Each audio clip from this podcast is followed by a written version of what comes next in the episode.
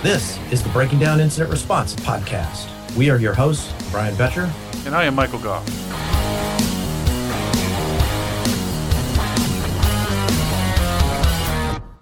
Welcome, welcome. We got a great show today. Uh, let me go over a show summary first of all. And this is our August podcast. We have a guest today who's going to talk about our topic of the day. And uh, we have some newsworthy items. Now, uh, a hacking game was attributed to a 380,000 record breach of British Airways. And if you have a Tesla Model S, you should add a little security before returning to an empty parking space. Stand by for that. Got something called Recon malware uh, that was in the news recently. Then we'll go over uh, malware of the month. We saw some Emotet variances that were kind of interesting uh, a few weeks ago. Also, uh, some site worthy items. Uh, we have a couple of sites to aid threat hunters and incident responders. Then we're going to go over some tool worthy items to help defend against attacks. And then we're going to talk about our topic of the day Tora, Tora, Tora. And now a word from our sponsors. This podcast is brought to you by Humio, a high performance log management and analysis tool delivering real time performance for system monitoring and investigation. By allowing users to ingest huge amounts of data on a single node for ad hoc queries and search without doing any indexing, Humio enables its users to monitor a system for errors, user volumes, transactions, registrations, or search on multiple parameters. Humio is available in both on premise and cloud versions.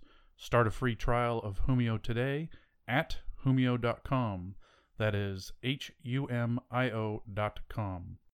This podcast is also brought to you by LogMD, the log and malicious discovery tool for Windows based systems for IT, InfoSec, IR, and forensics professionals.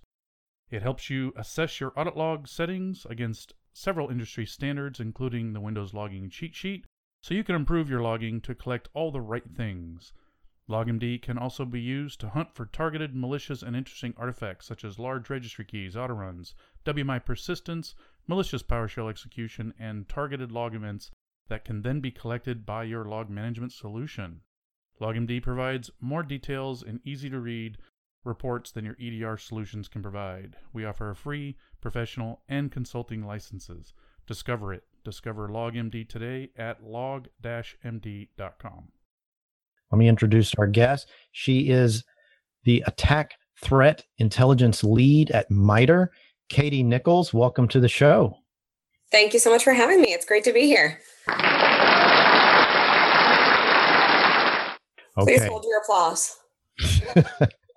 no, I gotta have my fun, man. I gotta have my fun. All right. So newsworthy. Newsworthy. After September 21st, uh, credit freezes are free. This is an article by Krebs. Krebs on security. So, yes, I personally freeze my credit. I love it. It's not that difficult. Some people will say, oh, I got to make do all this work. Uh, I, my tips to everybody is A, do this. Um, this is the difference between a, a, burglar being able, to, being able to break into your house versus the security monitor that tells you after you get home, hey, someone broke into your house, which is what security monitoring or credit monitoring does for you. So the credit freeze locks everybody out from being able to apply for credit. It's really good. My wife and I have had to do it a couple times to unfreeze for cars or whatnot, property that we bought.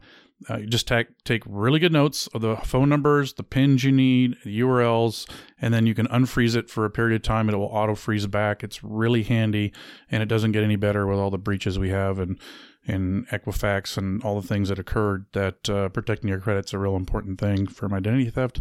So yay, it's uh, now officially free with the law that that passed in January, and as of what September 21st, everybody can get free credit check or credit freezes, which is awesome. Highly recommended, especially for kids. When do kids need credit? Right. Well, hackers actually break into or steal their social security numbers and uh, you won't find out for like 15 years or something like that if it's a young child. Um, this is a really good thing for them. After they're born, they get a social security number, freeze their credit for the next 18 years, and uh, you're good to go. Yeah, when it when the child does become an adult, uh, they will then have to refreeze it again under their adult purview versus the parent controlling the child area. So, yeah, there is a two step process if you're in that uh, border age area. Yeah. So, what I'm really curious to see is if more people will do this as a result of it being free.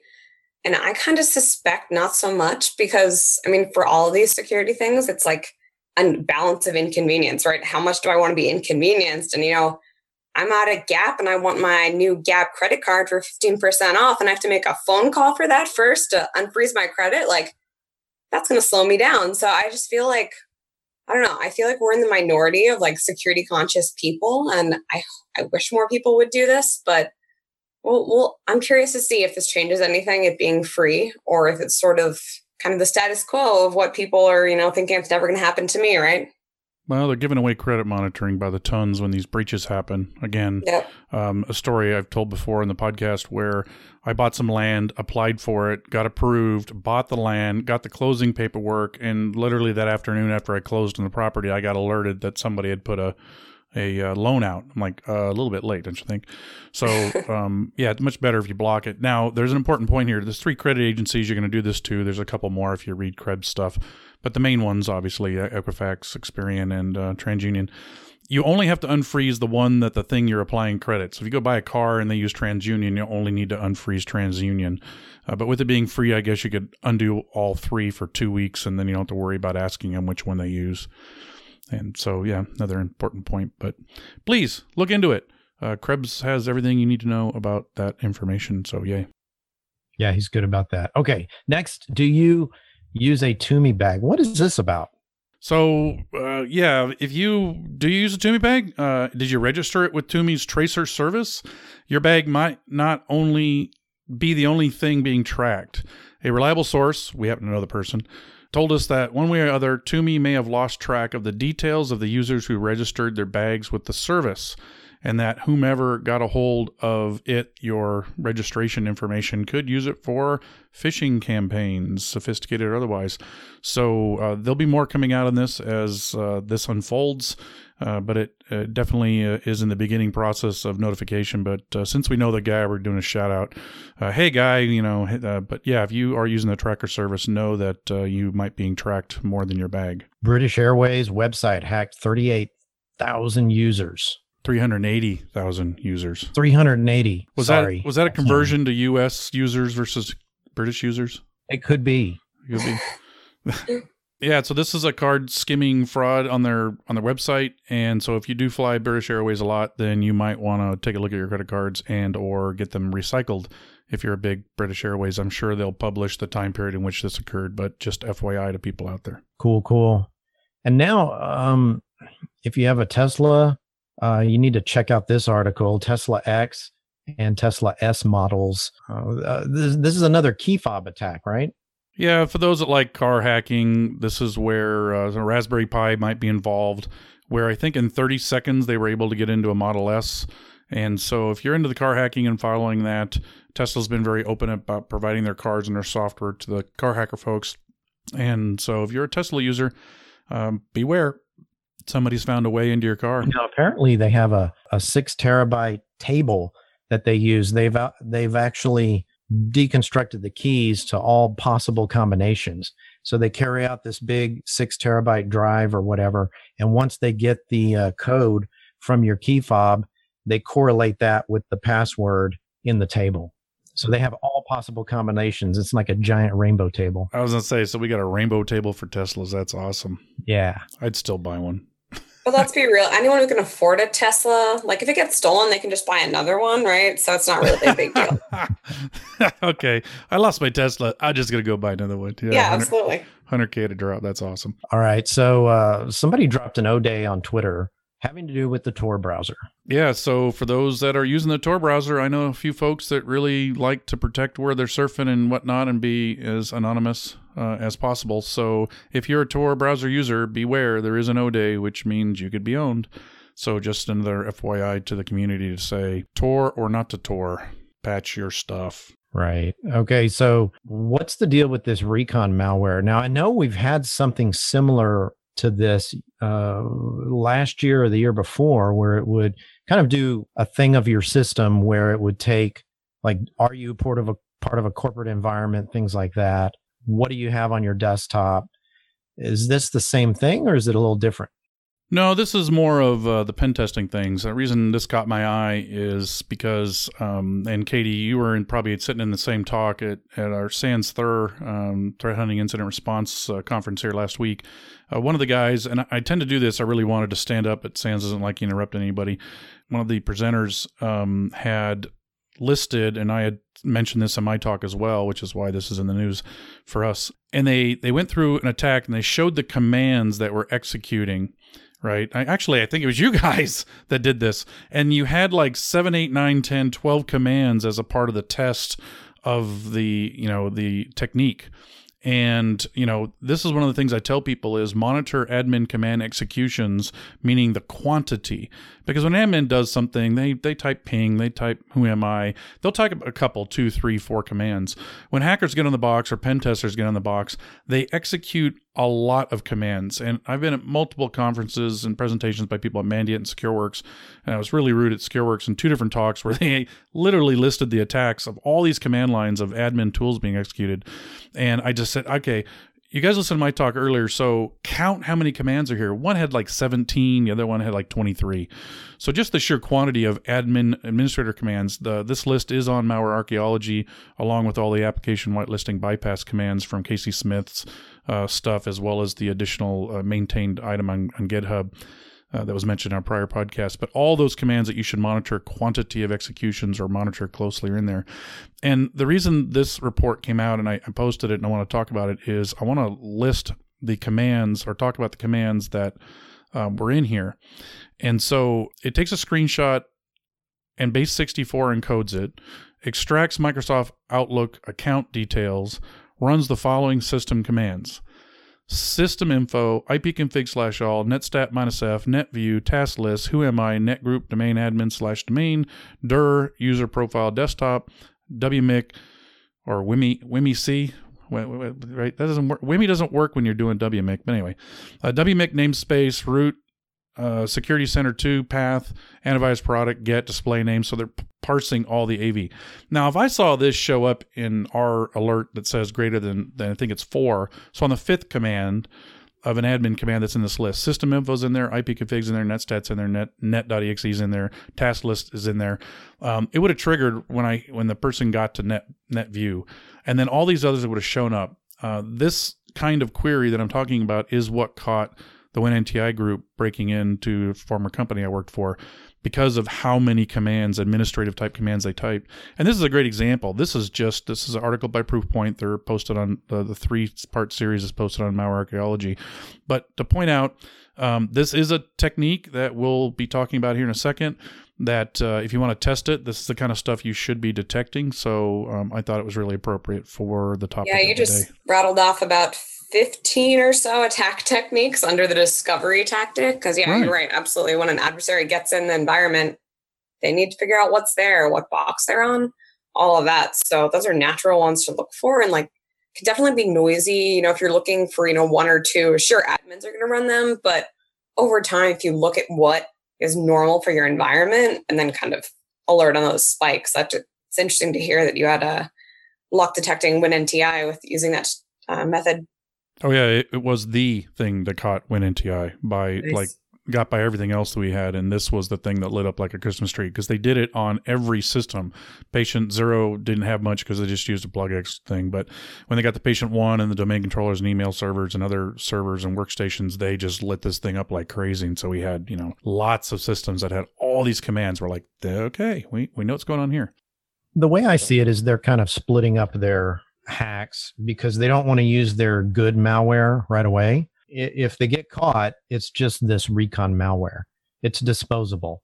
If they don't get caught and it stays on the machine for a little while, then they can install the phase two or phase three.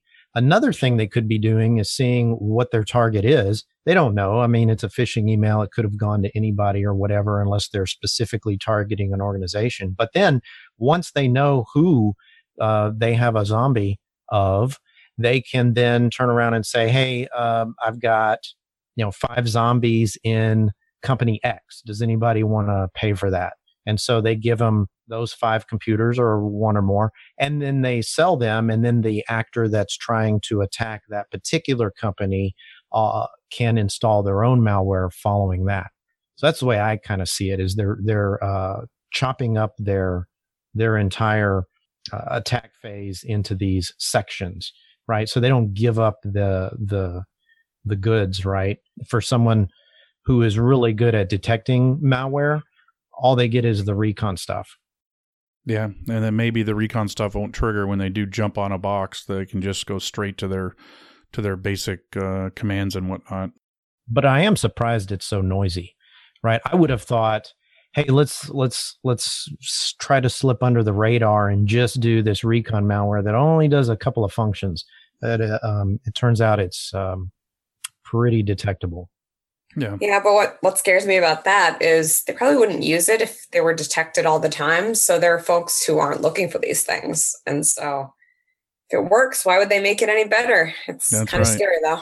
It's the 80-20 rule, right, that I talked about at SANS. The Yep. we need to worry about being good at the 80%. Don't worry about the 20% you may not be able to do because uh, even as Rob Lee pointed out in his talk and his overhead projector thing, right? That was uh, so 80s. Um, except it would have been right in the 80s or 70s and 80s. It would have been those uh, plastic roller things where it was erasable. Remember those?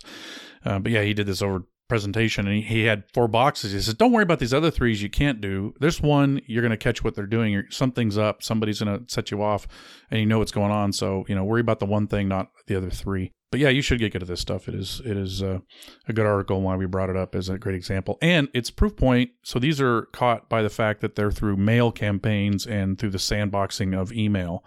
And so um, that's why they, they thought it was interesting because this this definitely is a different change from what we normally see from email payloads. Next topic. Siteworthy. Okay, what do we got? Uh, Olaf Hartong, Sysmon Modular.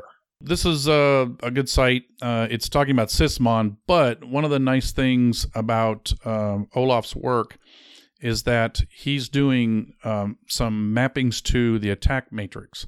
So he takes the Sysmon of NIDs 10, 11, 12, 13, 14, etc., and he actually has uh, mapped a lot of these things to attack.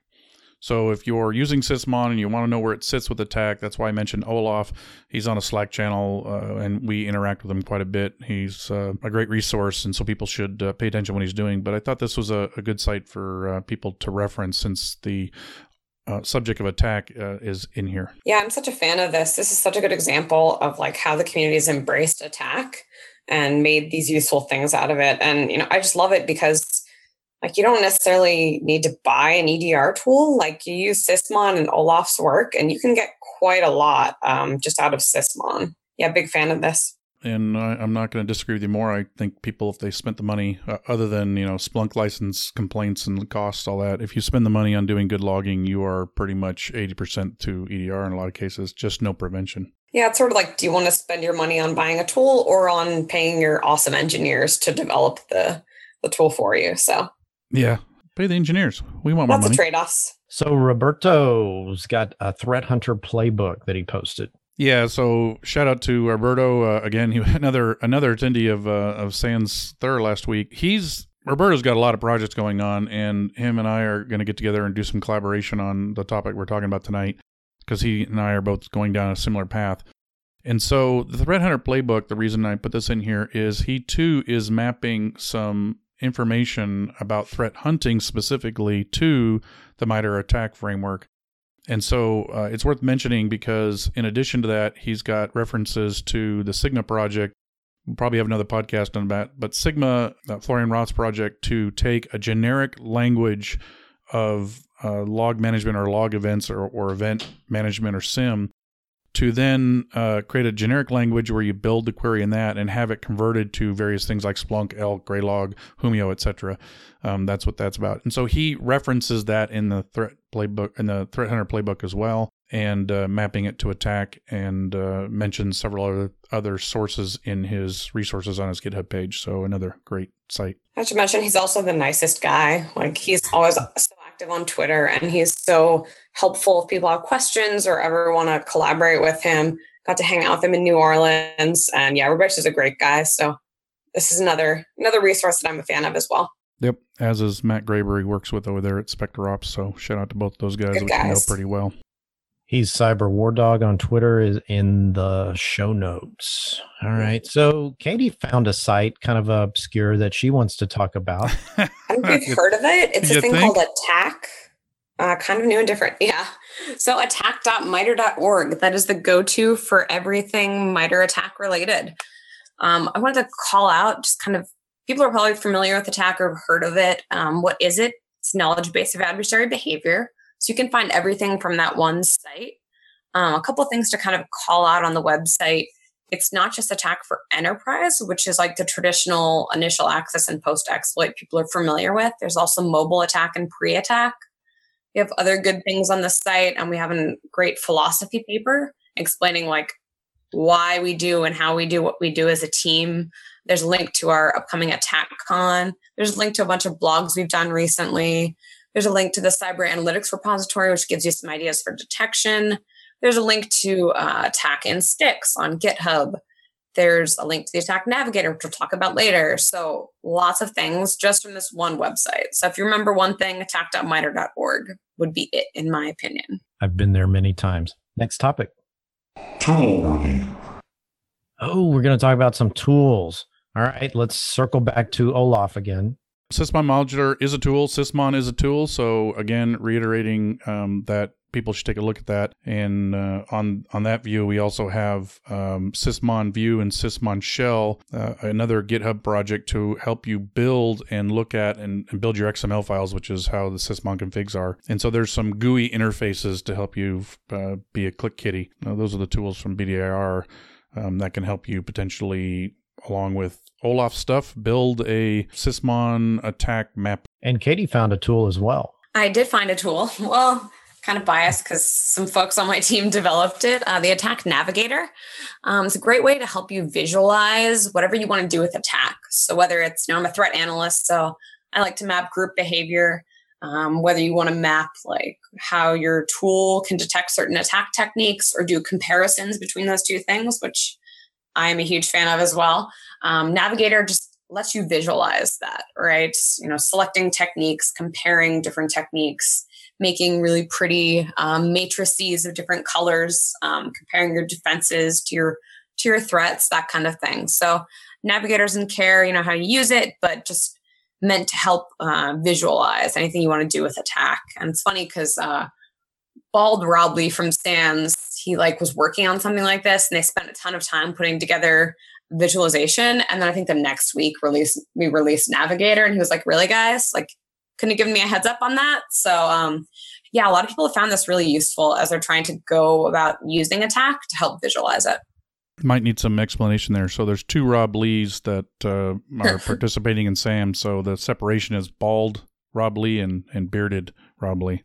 There are two of them. Yeah, the other tool that I should definitely give a shout out to um, my colleagues uh, Blake Strom and Andy Applebaum are leads on this. Uh, Caldera, it's an automated red teaming tool that is based on attack techniques. So, you know, there are a few different tools in this area, like Uber's Metta and a few others. Um, one of these is Caldera, open source on GitHub. So definitely encourage anyone who's looking into the automated red team field, which is pretty hot right now. Um, check that out. Sweet. And all that info is in the show notes. Now, malware of the month.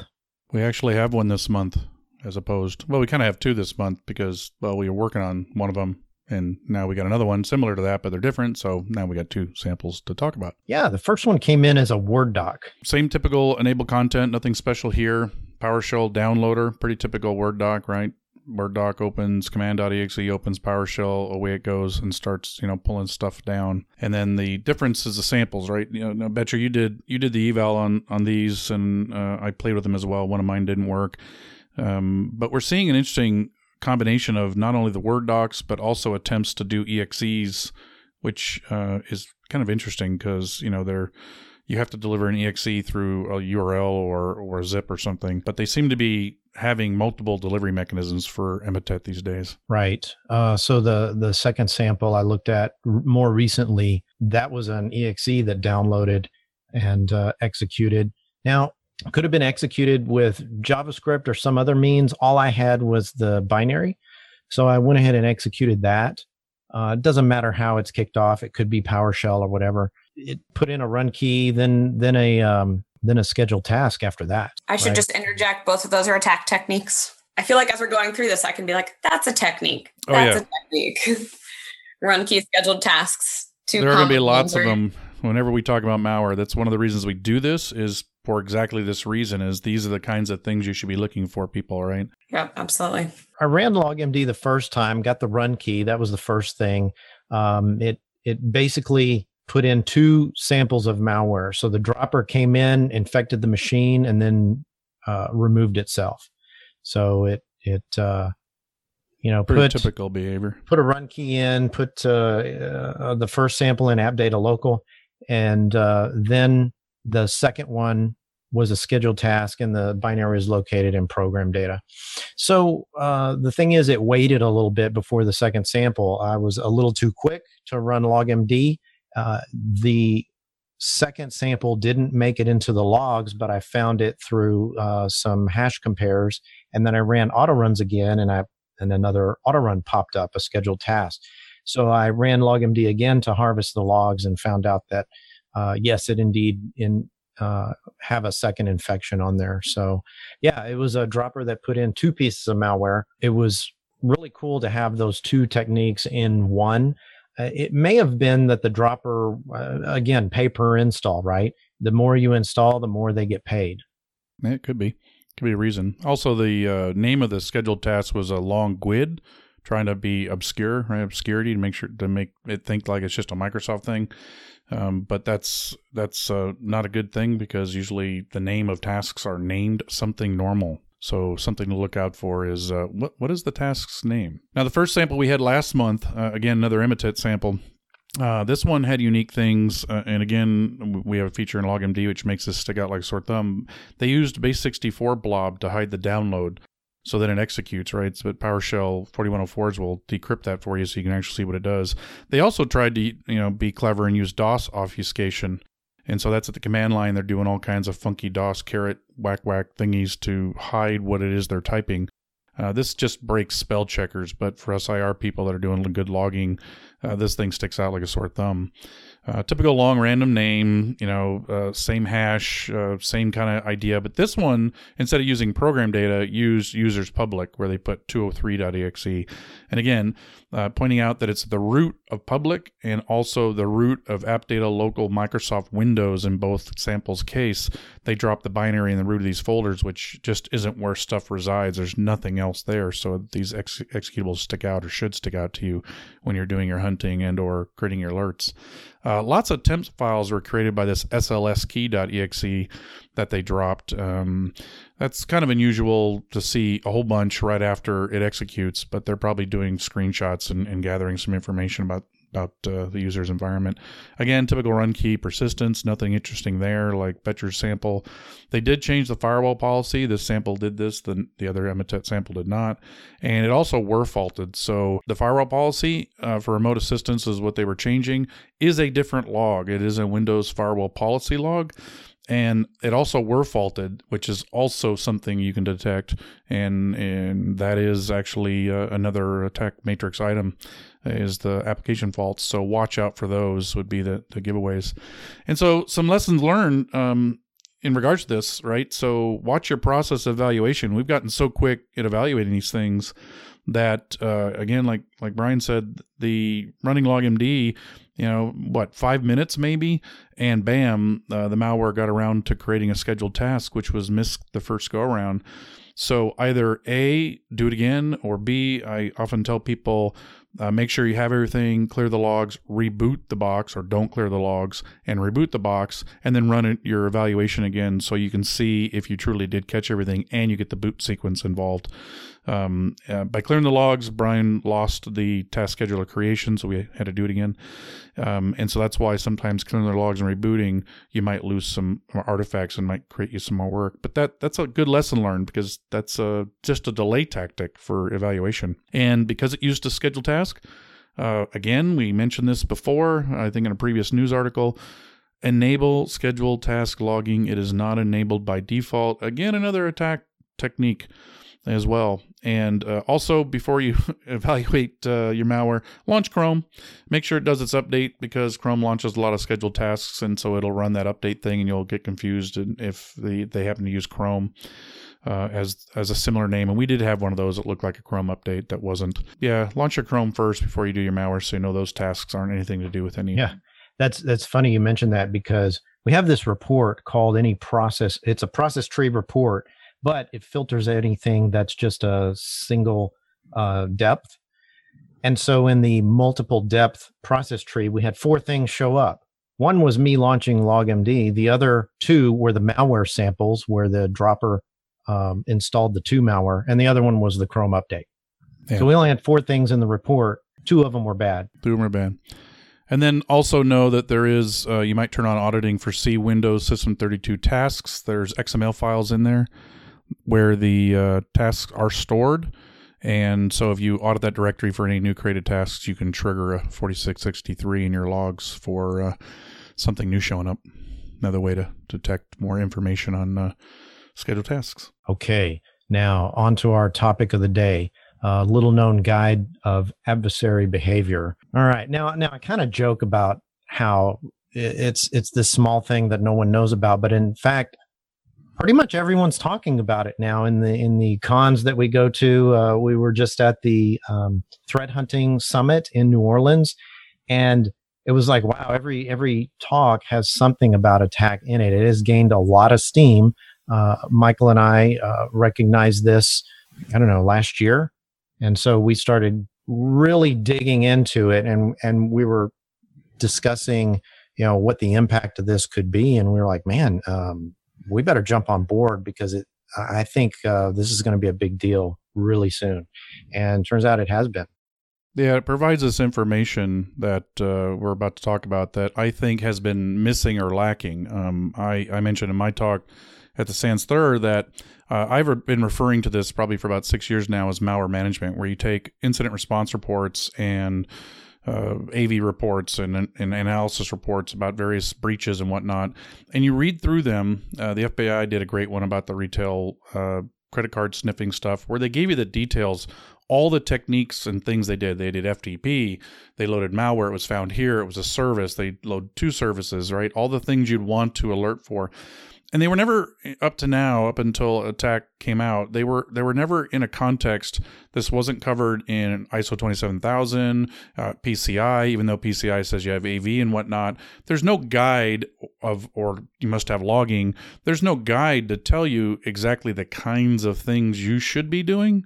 Like how do i pr- the, the proof part of the assessment right? That's what's what's missing.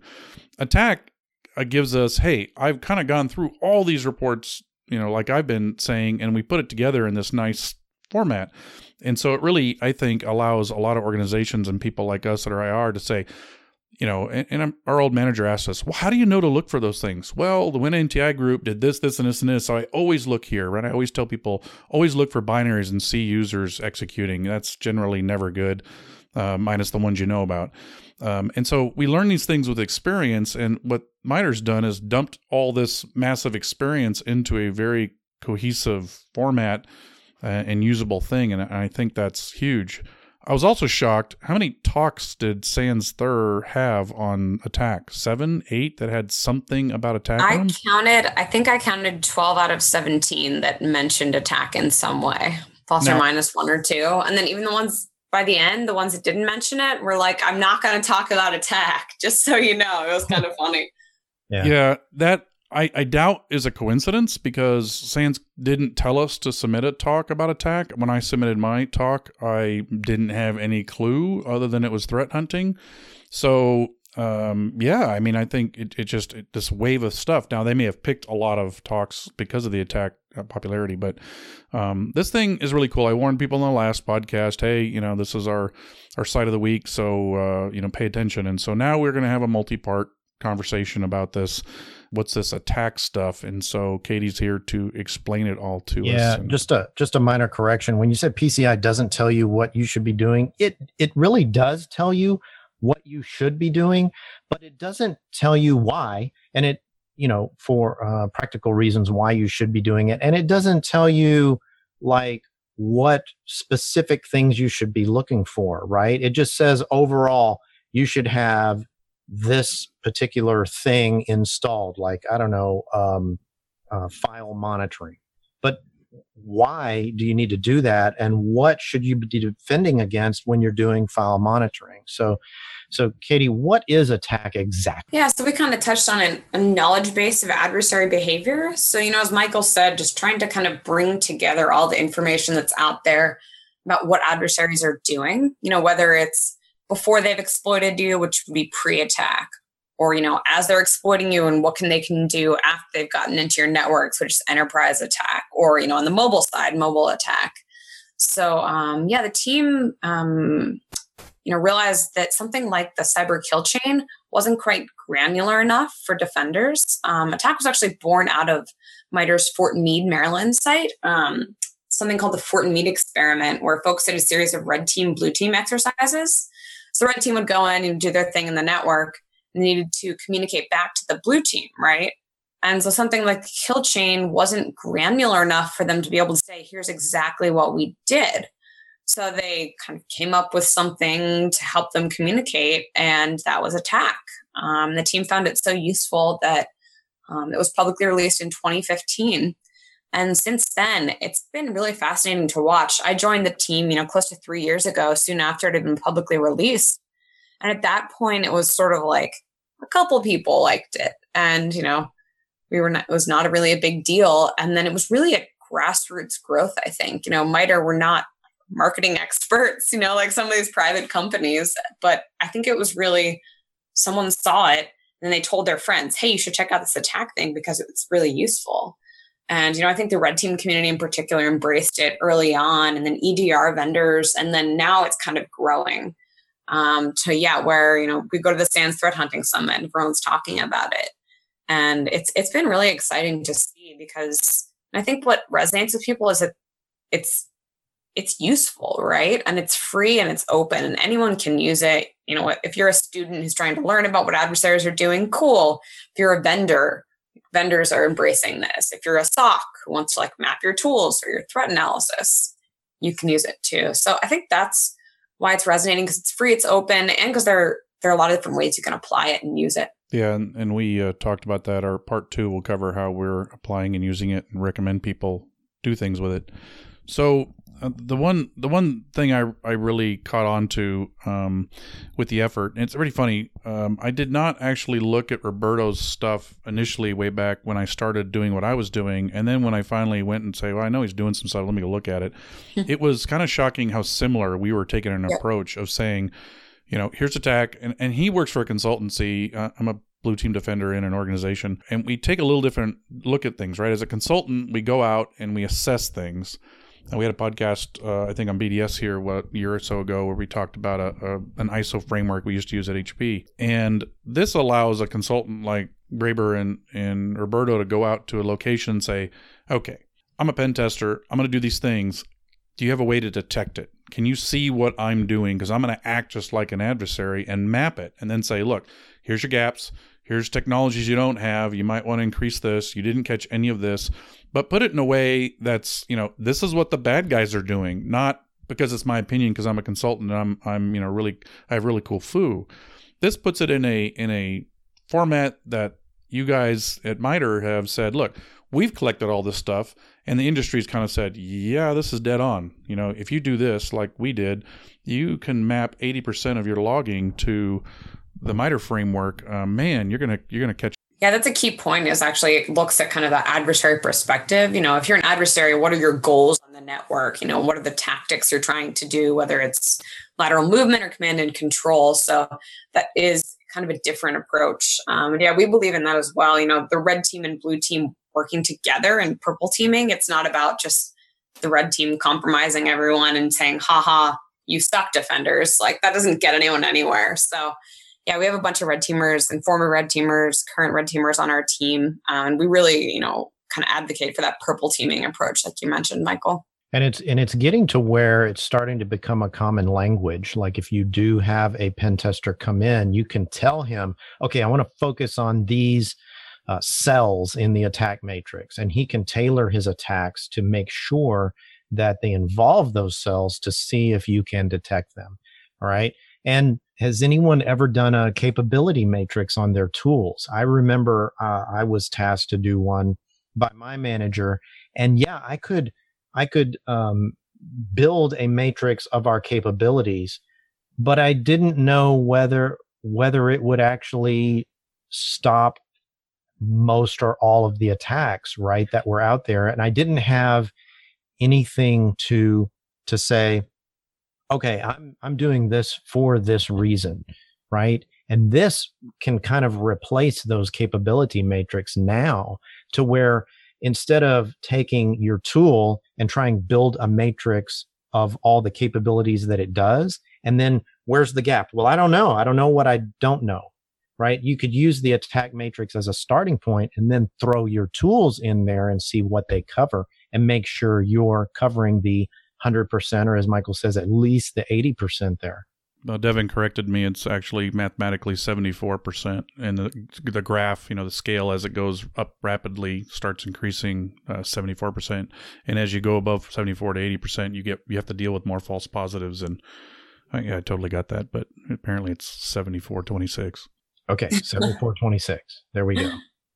Yeah, I mean, that's a key use case that we see a lot of people doing. And, know, the key about if you're doing that kind of coverage of like your tools and your capabilities, you know, 74, 26, whatever, you're never going to get to 100%. So I think that's important to keep as mind, in mind as you're doing that is it's all about improvement, right? Like if you can detect maybe 10 techniques today and then next week you can maybe detect 10 more, cool realizing you're probably never going to detect every technique 100% of the time.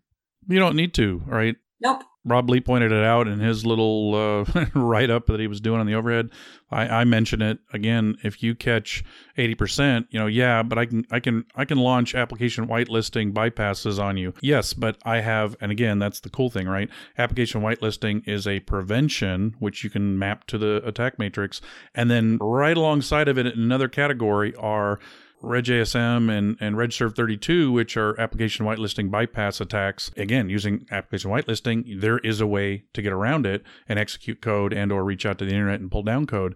And so now you have to go into detection mode since you can't prevent those from being executed uh, unless you then want to go down a, a, fancy EDR path that will look at those utilities and block internet access like you know, definitely enSilo would. Um, it, it ha- gives you both the ability to do a prevention mapping as well as a detection mapping and potentially I don't have anything and, and set yourself up for budget conversations. Yeah, that's a huge the budget thing is huge. And that's we see a lot of people like CISOs or heads of SOCs are saying, tell me what I should buy. And it's really hard to answer that, right? You get like product pitches from everyone and you don't know which one is better. And this is one way that you can kind of help try to organize that and help answer that question.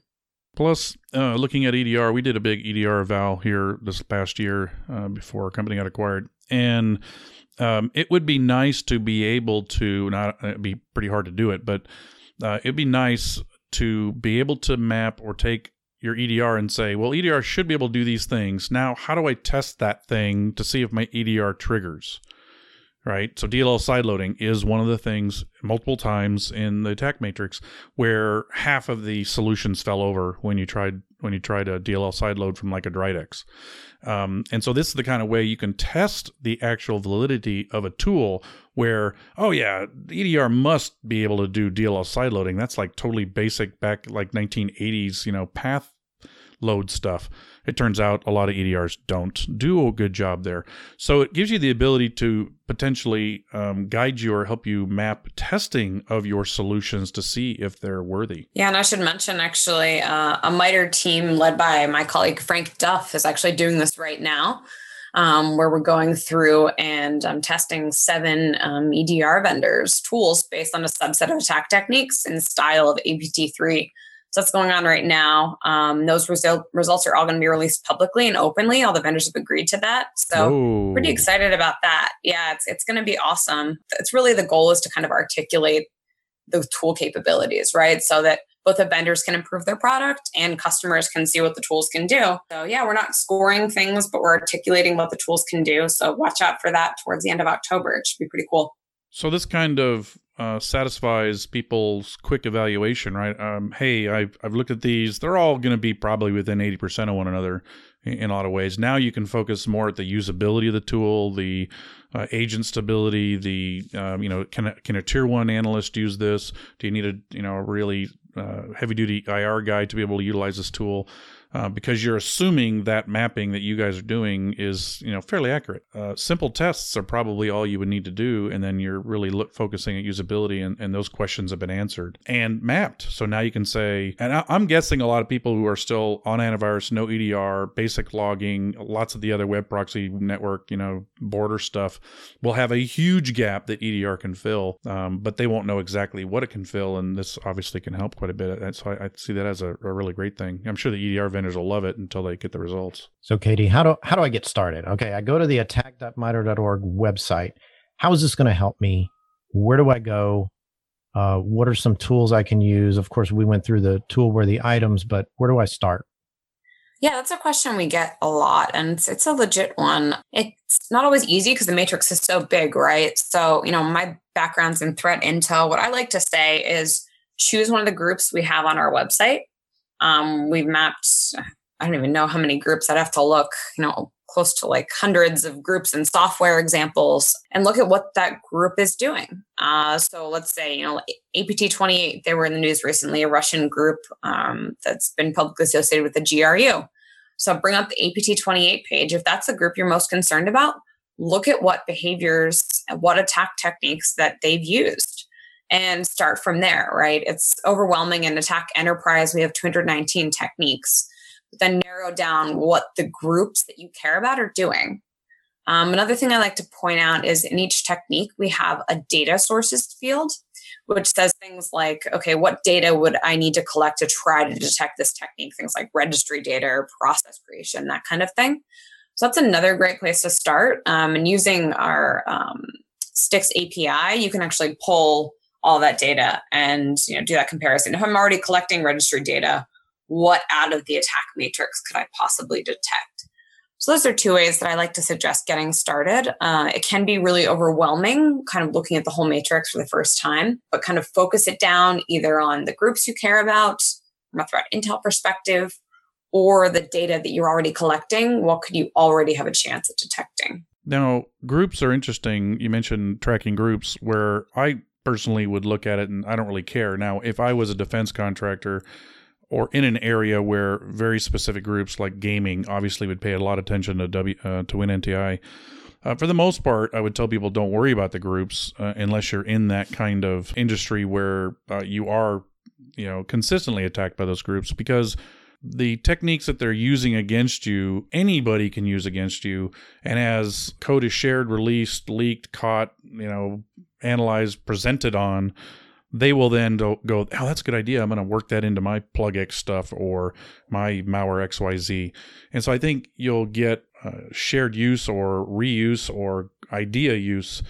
Um, and we saw this where often groups are said, oh, so and so did this. And it turned out, no, they just stole the idea. They wrote similar code because they liked the concept um, but it wasn't actually that group. So you do have to be, I think, a little careful when you're going after groups. But sometimes there is, like in gaming, Winnti would be a big, big adversary. You would definitely pay attention to. Yeah, and that's you know more on the attribution side. I wouldn't recommend anyone ever like use exact attack techniques for attribution. But what I think the value is of doing that and choosing a group, and really the value of threat intelligence in general is helping you prioritize. Right. So there's so many attack techniques to look at but if you can focus and say, hey, I'm really concerned about this group targeting me, even if it's like like Fin7, they were in the news recently too for like the financial sector.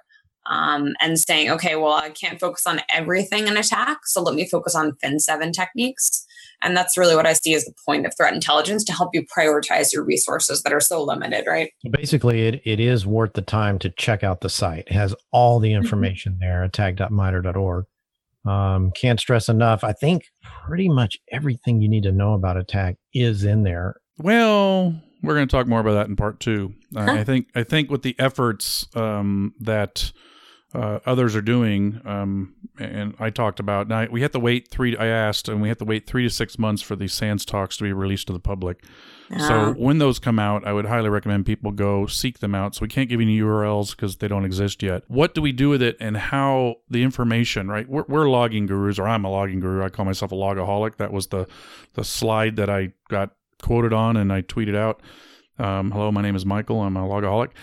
So an obvious thing for the cheat sheets and everything was, um, you know, and anybody who doing as Olaf does with with Sysmon is if you're using a certain technology, like obviously the EDR people will, you're going to say, well, I'm really knowledgeable in this area, so I'm going to see what the coverage was. Now, I have to be honest. When I first started mapping stuff to attack, I had said to Brian, I think we're going to be pretty good here after going through it because what I did, uh, what I had to do manually um, and maybe there's something in the API that needs a tweak, is I needed the data sources to be split out into different columns, whereas you guys combine them in the API as one pull. And and yes, there's an API you can totally run to pull this stuff down in any format, way, or manner you want. And when I split them out, I was able to do search and replace, saying, okay, process execution is a 4688, process command line is also, or you know, a command line execution is a 4688 as well. And I was able to then do search and replaces, you know, firewall, Windows firewall stuff. So I was able to put a 5156 in there.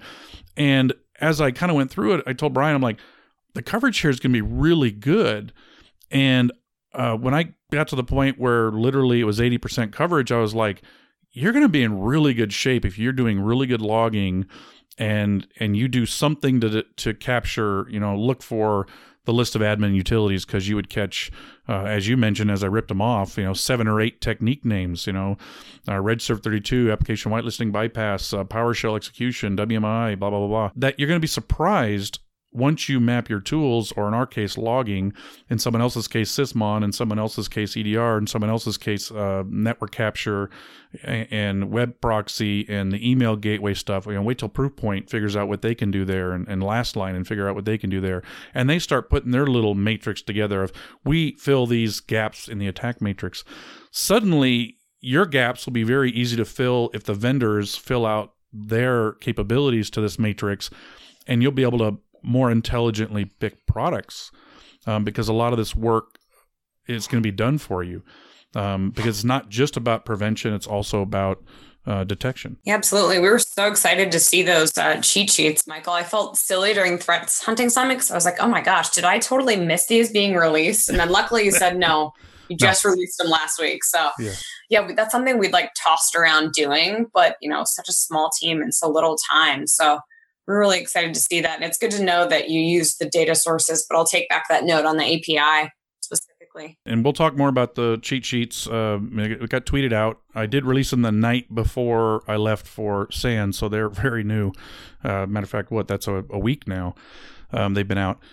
And the whole goal originally was to say, how good is logging? You know, I tell everybody to do this logging, and how good a coverage is this from a detection? Obviously, logging does nothing for prevention unless, of course, you create scripts and Python scripts and have your log management do automatic stuff, but that's a entirely different problem.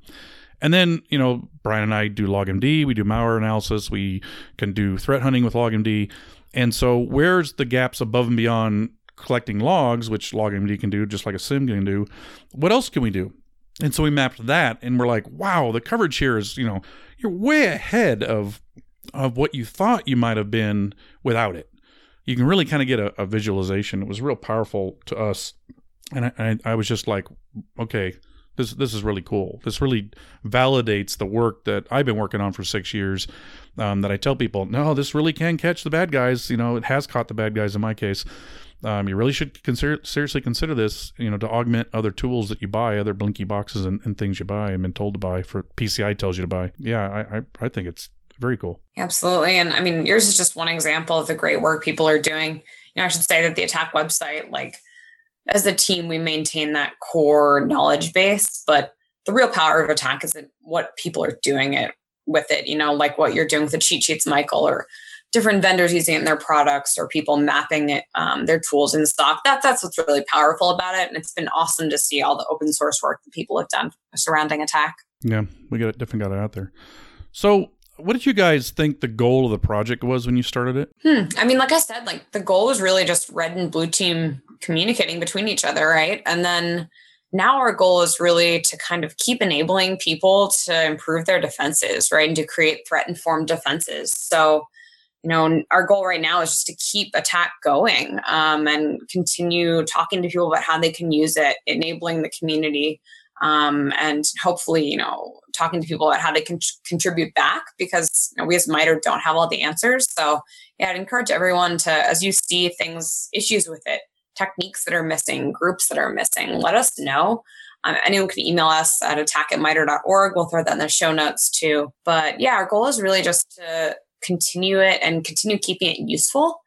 Um, you know, some things that we've debated about are are we at the right level of granularity, level of abstraction on techniques? And we know that different techniques are different levels of abstraction, right? Like something very specific like registry run keys or something very general like scripting so we know that's that's kind of a difference we have. Um, so one thing on our roadmap is we're actually going to think about doing uh, sub techniques. So great example is something like credential dumping. There are so many ways you can do credential dumping, but that's just one technique. And to kind of enable some of those more uh, detailed use cases, we're going to try to move towards um, adding sub techniques to those techniques where it makes sense. But At the same time, we're, you know, like I said, we're trying to keep attack useful. Um, so we don't want to make it so complex that it's not useful because I think one of the things that makes it so great is that you can talk about it at whatever level of detail makes sense to you, right? If some people might want to go to that sub technique level and talk about the ways to do credential dumping, then as an executive level, you just throw that overall matrix or talk about tactics. So that's sort of where we are now is, you know, trying to make additions where it makes sense, like sub techniques looking at other technology domains like cloud or like network infrastructure. But above all, um, keeping it free and open for everyone, I think that's our number one goal. Yeah, the sub techniques is an interesting thing you picked on credentials because yeah, you got Mimikatz, which takes it right out of the the hash repo. You've got users typing in keyboard, right? Typical credential stealing, uh, which are completely different defense prevention yep. mechanisms. And then exactly. you have responder, which is capturing stuff off the wire and again, a completely different way to detect and prevent that as well. So, yeah, I, I can see some value uh, because there's three very different sub techniques of credential stealing, right? Yeah, good point. So, how fluid is the attack matrix? I mean, do, does it change often? Are you going to have version two come out, you know, soon, which throws everybody's matrix off? I mean, what, or are you just trying to keep it as stable as possible? Yeah, so we add techniques and content when it makes sense to do so. Um, it definitely expands as kind of adversaries perform new techniques and as kind of the community does additional research in finding those adversaries. But it doesn't expand as quickly as something like CVEs, right? Um, so, you know, I'd say a handful of techniques we'll add every couple months. Um, so, our last release was in April, and we've been working hard to get out a new website. Um, so, we haven't done a release uh, since April, I believe. And so, you know, that's where we're really working on right now is that new website. Um, we're hoping with a new website, which is STIX TAXII based, um, we're going to be able to, you know, push things out more incrementally. Yeah, it does expand. You know, I'd, I'd estimate, you know, technique or two a month. We'll add you know maybe something on that order of magnitude um, as adversaries do new things but not expanding exponentially um, and with our new website we're also looking at a new versioning system to help people keep better track of what techniques have been added because we know yeah. that's a challenge that's key because uh, I was involved in the CIS benchmark project when I was at HP, and uh, they would change things, update the benchmark, but you had no idea w- what they added. And so it became a challenge to say, I got to read this whole thing to find those three things they added, unless you were part of the committee. So if you can really definitely work on that to make it easy, because uh, look at my cheat sheets, right? I got 187 times two. I need yeah. to know those three, five things you added. So it's real easy for me to add. Yeah, to absolutely. Them, that's out. part of our goal. And that's kind of why we've been using MediaWiki since we made it public in 2015, because that's what we had, that's what worked. But there are a lot of limitations. It's a little bit buggy. The API is a little rough. Um, so we think you know moving to a STIX TAXII based infrastructure is going to make it easier to use, easier to pull, easier to do things like versioning. So we're pretty excited about that. Can you touch bases on the car attack stuff? Because I came across an in- indication where I had to log in to get access to it, but there was a reference to Sysmon mapping to attack and had something to do with car, but I don't know anything about that particular area. Yeah, so um, Cyber Analytics Repository was sort of a sister project. It's a car.mitre.org um, sister project to attack, uh, focused around uh, developing some analytics um, using a pseudocode. Um, challenge with this is sort of that um, the detection and the analytics people use are sometimes really sensitive. Um, so, admittedly, CAR is a few years old. We haven't been actively maintaining it, so we're kind of looking at how we could update it right now. Um, and the tool you're referring to is the car exploration tool, CARET. So it allows you to kind of pivot across like data sources to techniques. Um, and yes, Sysmon is one of the tools that you can use uh, in CARET. So you can access that from car.mitre.org. Well, if you're going to upgrade car, you might as well call it Tesla, right? boom, boom, mapping back to our story. Anyway, full circle. Full circle. All right. Any final thoughts, Katie? What are you working yeah. on next? What's coming up? Yeah, I mentioned uh, sub techniques. Um, we're busy planning for a new a website rollout. We're diligently working on that. Also, really exciting. Uh, AttackCon is coming up October 23rd and 24th. Uh, people were joking last week at the Threat Hunting Summit that that was like kind of like an AttackCon 1.0, but we're actually hosting AttackCon at MITRE.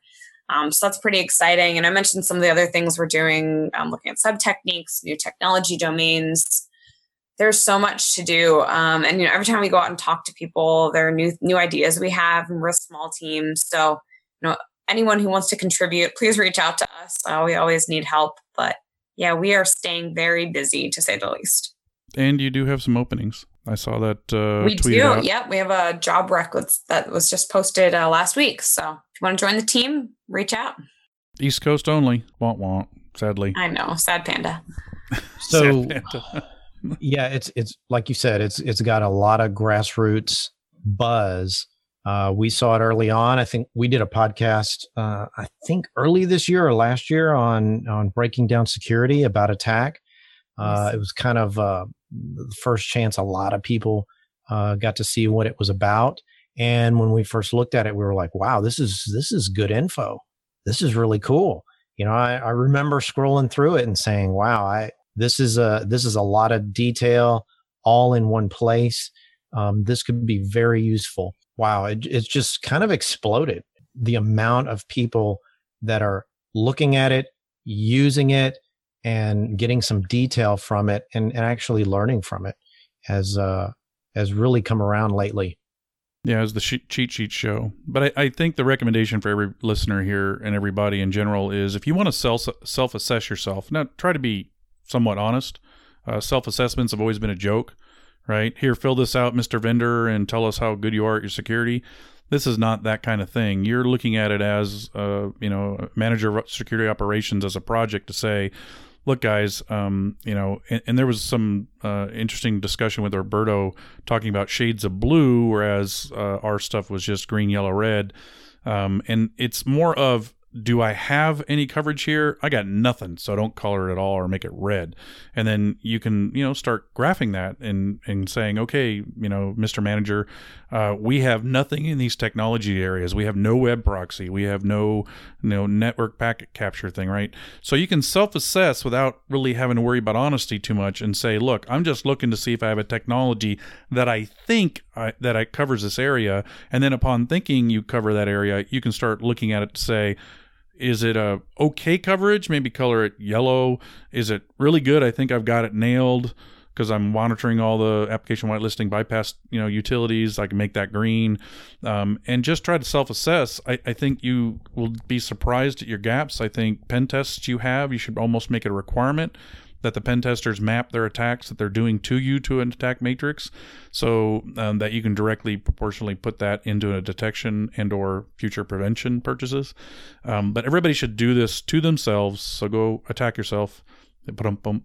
And uh, I think this is way ahead of uh, anything else we've had uh, to do self assessments and, and try to understand the holistic view of, of what adversaries might be able to do to us. And here's a thought fill out your attack matrix and then give it to your pen tester and say hey you know go go test this. Am i am i assessing myself properly? Yeah exactly. Prove you can test right? That's the proof. Prove you can detect the say you can Yeah, you say you can, you and so I want to prove it. I'm gonna I'm gonna nail you. And again, I talked about the three C's: coverage, completeness, and configuration.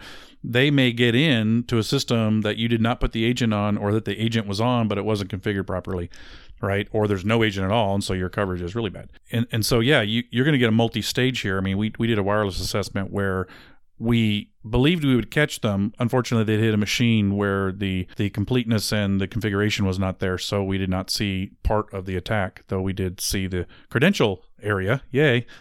but we did not see the service creation because they picked uh, a hole in our in our completeness and coverage. Yeah, it's really all about that red team working with the blue team to improve your defenses, right? And attack is a great way that they can use to communicate. That's how it was born, and I think that's a great use case for it now. Yep. And if you're a IR person, this is what you should be detecting.